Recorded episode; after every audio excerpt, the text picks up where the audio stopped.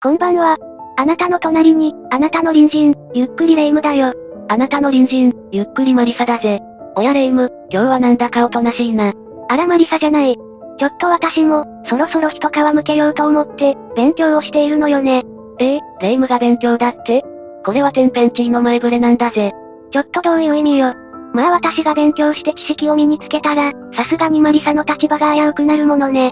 気がむのもわからなくはないわ。霊夢に奪われるような安っぽい立場なら、こちらから願い下げなんだが、それより一体、何の勉強をしているんだ？これよこれ、経営者の心構えよ。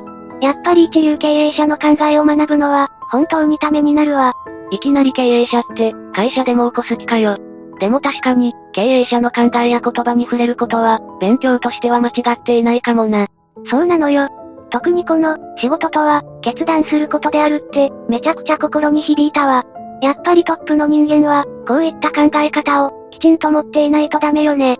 確かに経営者の仕事は決断することだな。ただ決断をするというのは、霊夢が考えているより、すごく大変なんだぜ。ふーん、なんか意味深な言い方じゃない。よし今回は、苦渋の決断を下さざるを得なかった、ある事故について紹介することにしよう。まんじゅうか大福か、どちらを食べるかって決断みたいね。そんなどうでもいい決断じゃない。私にとっては重大な決断よ。むむむ、まんじゅうか大福、それが問題だ。ハムレットかよ。まあ、ゆっくり悩んでくれ。それじゃ解説していくぜ。みんなも、それではゆっくりしていってね。今回紹介するのは、北端夕張新炭鉱、ガスト出事故だ。この事故は、1981年10月16日に、夕張新炭鉱で発生した、ガスト出事故になる。ガスト出どんな事故なの大量のガスが炭壁や岩盤を押し破って、炭鉱内に一気に強烈に吹き出す現象のことだ。非常に危険で、吹き出すガスの量やその種類、状況によっては大きな事故につながる。今回の事故はどうだったの？このガス突出は規模がとても大きく、最終的には、93人もの人命が失われたんだぜ。93人も？相当大きな被害じゃない。確かに炭鉱って逃げ場がないから、被害が拡大しやすいのよね。この93人という人数は、戦後に発生した炭鉱事故としては、3番目に大きな被害だったんだ。マリサが言ってた苦渋の決断って、つまりこの事故で、経営者が何かしらの苦渋の決断をしたのね。ああ。まずは事故の経緯の前に、当時の時代背景について見ていくことにしよう。日本は終戦直後、国土の復興に不可欠な、石炭、電力、鉄鋼の産事業を最優先で再生させる、傾斜生産政策を展開していた。しかし時代の流れとともに、石炭は割安な海外炭や石油へと、そのシェアを奪われ始めることになったんだ。確かに今では日本で炭鉱なんて、ほとんど聞かないわね。まあ、時代の変化ってことかしら。国内の炭鉱では、コストが合わなくなったんだ。石炭自体は今でも使われているが、当時の時代背景として、国内の炭鉱は苦境にあった。国も石油への依存度を強めた、エネルギー政策へ転換することになった。その結果、国の強い指導のもと、各炭鉱に合理化が求められることになったんだ。事故の話で合理化って言葉、今までの事故の解説からも、嫌な予感しかしないわね。大概大きな事故が起きるときって、合理化が原因になるもの。まあ、霊夢の言い分もわからなくはないな。実際この合理化は国主導だったために、立ちが悪いと言わざるを得なかった。実際に国は1962年、石炭合理化大綱を制定し、炭鉱の大改革に乗り出したんだ。その内容は、当時出炭していた炭鉱を、ビルド鉱、現状維持鉱、スクラップ鉱にランク分けしたんだ。そして国策として、計画的な生産合理化と、閉山に着手しだしたんだぜ。うわぁ、これってどう考えても、閉山を促進する施策じゃない。そこで働く人たちは大変よね。そうなんだ。この施策により、スクラップ工とされた中小炭鉱は、次々と閉山に追い込まれることになる。ただその一方で、ビルド工とされた大手炭鉱では、国から補助金などを受けながら、最新の設備を導入して、大規模炭鉱の開発を進めたんだ。国が必要な企業を振るい分けするなんて、今じゃ考えられないわ。ちょっと不公平じゃない？まあ、大企業の某広告代理店とか、好き勝手やってるって言われてるし、今も昔も変わらないのかもね。おっと、その企業の名前は出すなよ。俺たちも広告収益が止められるかもしれないぞ。それはやばいわね。桑原桑原。桑原桑原っておばあちゃんか。まあエネルギー事業は、今でもややこしい立ち位置にあるからな。原発とか？お前は色々と難しい問題をぶっ込んでくるな。今は炭鉱の話に集中させろ。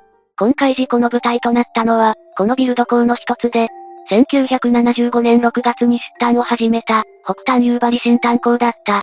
ちょっと待って、さっきは聞き流していたけど、夕張ってあの夕張市のことよね。そうだが確か夕張市って、メロンが有名で、財政破綻した年じゃなかったかしら。なんか変なことを覚えているな。白霊の巫女として、破綻や倒産という言葉には敏感なのよ。嫌な巫女だぜ。ただ夕張市が破綻した原因に、この炭鉱も関係しているんだ。そうなのね。そういえば確か、夕張市は炭鉱の町で、炭鉱が廃れてから、一気に財政が悪化したのよね。そうなんだ。もともと夕張市は、今回事故を起こした北海道炭鉱汽船こと、通称、北炭が作り上げた町だった。北炭は1890年より、夕張市で炭鉱開発を始め、従業員のために、電気、ガス、水道、道路などの、社会基盤の整備を行っていたんだ。インフラも担ってたのね。その結果、夕張市の町は事実上、北炭が作った町とも言われたんだ。一企業が都市を整備するなんてすごいわね。今のトヨタみたい。それだけ当時炭鉱は、国の事業として重要視されていたんだ。確か2890年って、炭鉱の全盛期だったものね。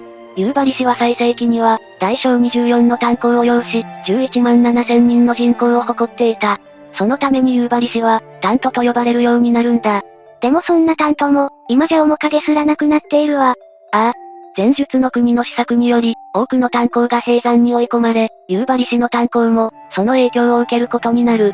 その結果、事故発生時の1981年には、北端夕張新炭鉱のほか、北端マヤチ炭鉱と、三菱南大夕張炭鉱の、三つの炭鉱だけが稼働していたんだ。ええー、それじゃ北端の経営って、かなりヤバかったんじゃないの？本当に破綻や倒産に敏感なんだな。でも霊夢の推測通り、この時点で北端は、経営難に陥っていた。実際に1981年には国から、石炭政策に基づく制度融資として、計270億円の貸付を受けていたんだ。結構な負債じゃない。それじゃ会社としても、もはや風前の灯火だったのね。ただ北端夕張新炭鉱は、そんな北端グループが企業の存亡をかけ、最新鋭の設備を揃えて開港した炭鉱だった。マリサ、一月になったんだけど、北端は国から借金をして、この夕張新炭鉱を開港したのよね。それじゃ国から経営に関して、かなり口を出されるんじゃない？ほほう。さすがに経営者の本を読んでいるって言ってるだけのことはあるじゃないか。なんか少し馬鹿にされている気がしてきたんだけど、だいぶ上から覗き込むような視線よね。いやいや、霊夢の想像通り、国は巨額の貸付を行う一方で、北端夕張新炭鉱に対して、一層の合理化を求めたんだ。なんかねもはや今回の事故原因が分かってきたわ。合理化合理化、コストコスト、結構な破壊呪文よね。国は北端に対して、生産計画を達成できなければ、補助金を打ち切る、と圧力をかけていた。その結果、会社は計画達成のために、無理な経営をし続けるしかなかったんだ。ここで言う無理って、当然経費削減よね。北端は、涙ぐましい経営努力をしていた。例えば行動が地圧で潰れ、単車が通れなくなったら、レール部分を掘り下げる応急措置で生産を続けていた。いやいや、それは経営努力じゃないでしょ。もはや事故が発生するフラグが、立ちまくっているじゃない。ときメモで言ったら女の子の名前に、爆弾がついてる状態よね。いつ爆発するかわからないやつよ。ときメモって懐かしいな。わかるのは40代以上か？うるさいわね。早く解説を続けてよ。お前が言ったんだろ。まあいい。夕張の炭鉱は、良質な原料炭が取れる一方で、メタンを多く含む危険なガスが、頻繁に発生する場所でもあった。さらに地下深い鉱脈で最短していたことから、たびたびガス爆発や単人爆発、落盤等の事故に見舞われるような炭鉱だった。ええー、すでに事故が多発している炭鉱だったの？ああ。夕張新炭鉱は営業開始直後、1975年7月には、ガス突出事故が発生し、5名の命が失われている。ちょっと、そんな危険な場所で経費削減なんて、とんでもないことになるわよ。どんな経費も、命には変えられないでしょ。前述の通り、事故が多発していた北部開発区域は、北端再建の決定的な鍵を握る場所として、位置づけられていたんだ。そのために大量のガスや弾圧対策が、技術的に解決されていなかったにもかかわらず、最短を優先していた。そんな危険な炭鉱で、安全対策を後手に回すなんて。それどころかこの炭鉱では、とんでもないことが日常的に行われていたんだ。基本炭鉱内の構内では、ガス濃度が1.5%を超えると危険な状態とされ、会社の基準で構内員を避難させることになっていた。やっぱり一応は、避難基準とかは設けていたのね。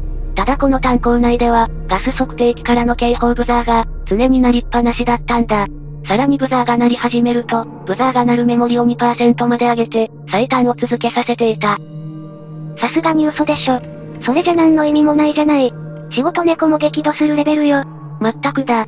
そして今回の事故現場は、以前から警報音が鳴り続けていた場所だったんだ。もはや、起こるべくして起こった事故と言えるわね。ドリフのコントならあり得るけど、現実にそんなことしてるなんて、正気の沙汰じゃないわ。絶対ヤバいでしょ。ああ。それではここまでの時代背景を踏まえた上で、ここからは、本題の事故について見ていくことにしよう。1981年10月16日、12時41分頃、北部区域北第5番加工道の、屈伸作業現場付近で、大規模なガス突出事故が発生した。この事故は、地上の総合事務所内にある、集中監視室のメタンガスセンサーに、異常値が出ていることから発覚したんだ。結構めちゃくちゃな状態だと思ったけど、最低限の危機管理はしていたのね。当時校内では、下請け企業の校内員を含め、838人がこの炭鉱に入校していた。そして事故が発生した北部方面では、北第5番加工道の95人をはじめ、160人が作業を行っていたんだ。私も詳しくはわからないんだけど、炭鉱内でのガス漏れ事故って、かなり危険な状況だと思うんだけど、どう考えても逃げ道がないし、ガスも炭鉱内から出ていかないわよね。それにガスって気体だから、あっという間に広がるんじゃないの？霊夢の言う通り、この状態は正直、緊急事態だった。普段なら採掘を優先する会社も、今回ばかりはさすがに、全校内の人員に退避命令を出したんだ。いつもはブザーを無視してるけど、そうするような状況じゃなかったのね。相当やばい状況だった。さらに会社は近隣の北端ホロ内炭鉱、北端マヤチ炭鉱へも応援を求め、計50名からなる救護隊が組織され、救出作業を開始するんだ。事態はそれだけやばかったのよね。それで救助活動はどうなったのかしら。救助活動により77人が自力、もしくは救助隊の手によって救出された。しかし同時に33名がマル隊として収容され、さらに10名が校内で、命を落としていることが確認されたんだ。そんな、そんなに多くの人が、そんな急激に事態が進んじゃったの？ああ。マルインはいずれも、メタンガスを大量に吸ったことによる酸欠丸、及び粉塵による埋没丸だったんだ。そんなに甚大な被害が出ていたのね。でもどうしてこんな、大規模なガスの突出が起こったのかしら？本来、校内で崩落事故でも発生しない限り、大量のガスが一気に突出することは、あまり考えられない。当初事故の調査を行っていた、札幌鉱山保安監督局も、崩落が原因ではないかと考えていた。そして調査の結果、北第5番加工道跡向き切り派から、約100メートル手前に、崩落現場を発見するんだ。しかもその場所は、大量の粉塵で坑道が塞がっていた上、ガスが走り抜けた痕跡も見られた。するとやっぱり、崩落が原因だったのね。いや、残念ながらこの後に、とんでもないことが発覚する。事故から2日後の18日に、ガスが突出した場所を、急遽北第5番加工道の、第一立ち入りゲート付近と断定するんだ。ええー、なんで急に場所が変更されたのよ？実は事故当日に、北第5番加工道の第一立ち入りゲート付近で、発破作業が行われていた。その結果として、ガス突出が発生してしまったんだ。ちょっと聞くのが少し怖いんだけど、その場所って発破作業をしても、大丈夫な場所だったのよね？残念ながら、北第5番加工道の第一立ち入りゲート付近は、突出警戒区に指定されていて、発破作業は禁止されていた。さすがに問題がありすぎるわ。あれだけ採掘量を増やすことに必死だったから、当然危険を冒していると思っていたけど。ただこの事故は、ガス突出だけで終わらなかったんだ。ごめんなさい。これもなんとなく想像できるんだけど。そうだな。レイムは何を想像したんだ？そうね。ガスが充満している構内で、次に起こることといえば、爆発や火災事故が考えられるかしら？その通りだ。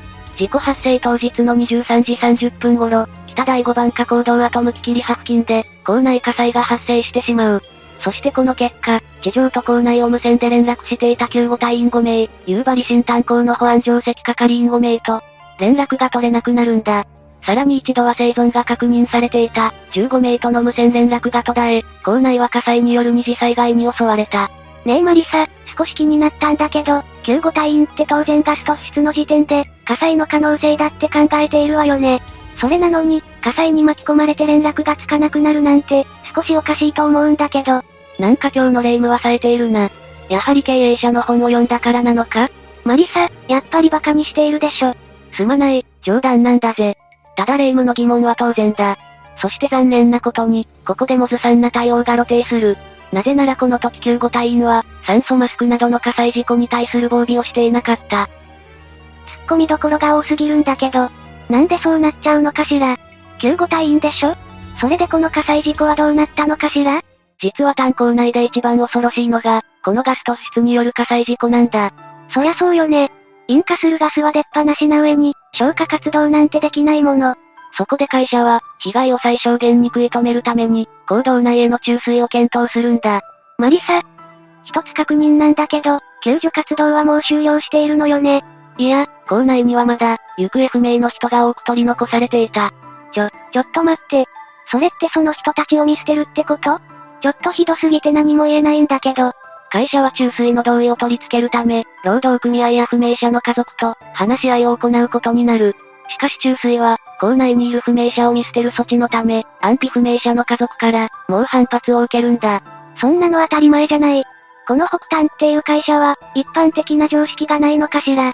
ただ会社側も、利益のための判断ではなかったんだ。どういうこと？火災による高熱に加え、大量の黒煙とガスが充満していた構内では、事故発生から3日目の18日になっても、小さな爆発が発生し続けていた。そのために火災も収まる兆しがなかった。このことから救助活動は進展せず、会社側は18日昼に救護隊の入港を中止せざるを得なかったんだ。うわぁ。最悪の展開だわ。これじゃ火災をなんとかしないと救護できないし、火災をなんとかするには注水しかないのよね。会社も火災をなんとかするために、家族の了解を取り付けた上で、校内最新部への通気を止める、仮密閉を実施した。ええー、そんなことしたら中にいる人は、いや仮密閉後も、救急用圧縮空気は供給されていたんだ。でも校内でガスは漏れ続けているのよね。こんな仮密閉ぐらいで、火災が収まるとは思えないんだけど。霊夢の予想通り、火災は一向に収まらなかった。そしてこの時には、すでに安否不明者の生存の可能性は、絶望視されていたんだ。そんな、もうどうしようもないってこと？時間的にも状況的にも、もはや絶望的だったようだ。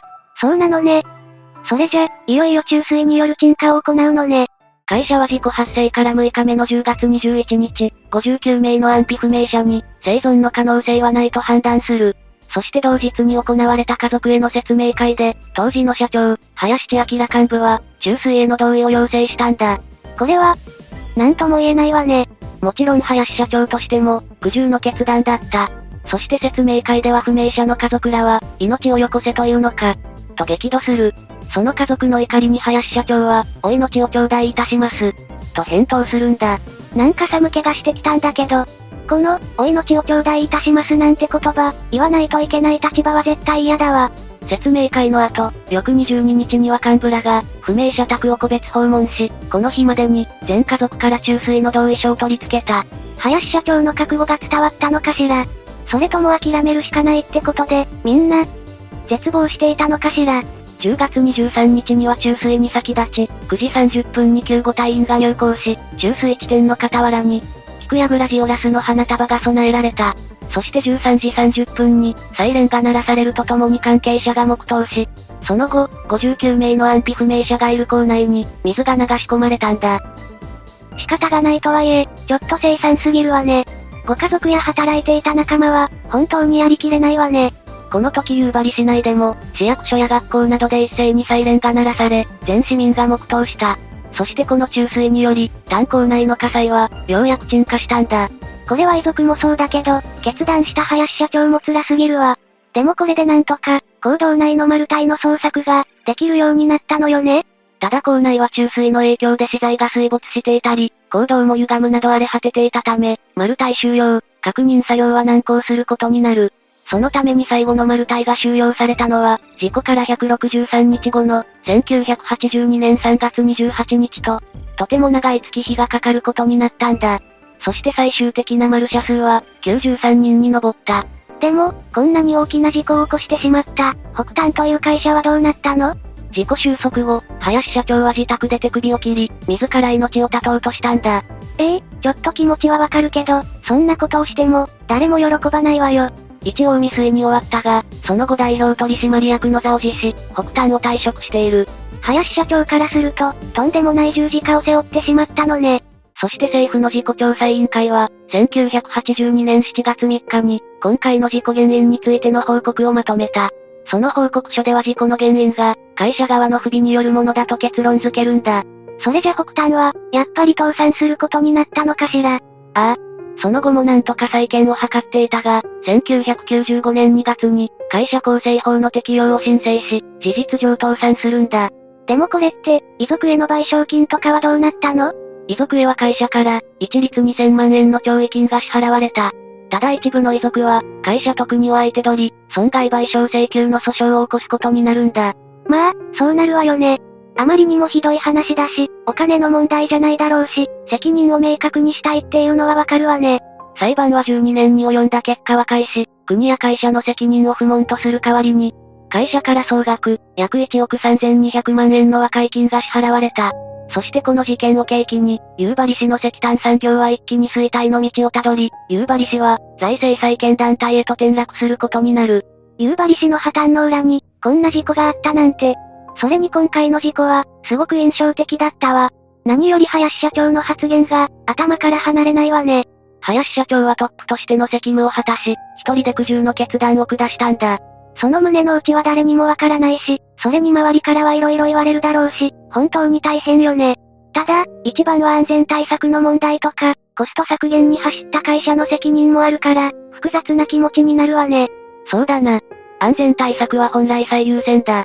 だが、負債を抱え、大きなプレッシャーにより、正しい判断ができなかったのかもしれない。その結果、重大な事故が発生し、多くの人命が失われた。そのことは経営者として、責任を取らなくてはならない。このように経営者の決断というのは、非常に重たいものなんだ。マリサ、私は決心したわよ。会社を起用するわ。突然何を言い出すんだ？ちょっと言ってる意味がわからないんだぜ。私も経営者として、新しい世界を見てみたいのよ。今回の話から、なぜそうなるのかわからないんだが、まあ頑張ってくれよな。何言ってるの？マリサも一緒にやるに決まっているじゃない。今流行りの共同経営ってやつよ。いちいち俺を巻き込むのはやめてくれよ。霊夢と共同経営なんて、泥船以外の何者でもないんだぜ。安心して。タイタニック張りの大船よ。それに事業の内容は、マリサが考えるんだから。一緒に頑張りましょう。タイタニックは速攻沈んだろ。もういい加減にしてくれよ。ああ、それで饅頭と大福、どちらにしたんだ？両方よ。は？両方両方食べれば問題ないわ。どちらにせよ、血糖値の上昇は起きるわけだし、両方食べれば問題ない。悩む必要なし。決断の話はどうなったんだ？というわけで、今回のお話はここまでね。じゃあ、次回までのお別れだ。それまで皆が、無事に過ごしていることを祈ってるぜ。それじゃ、次回も私たちの隣人として、ゆっくりしていってね。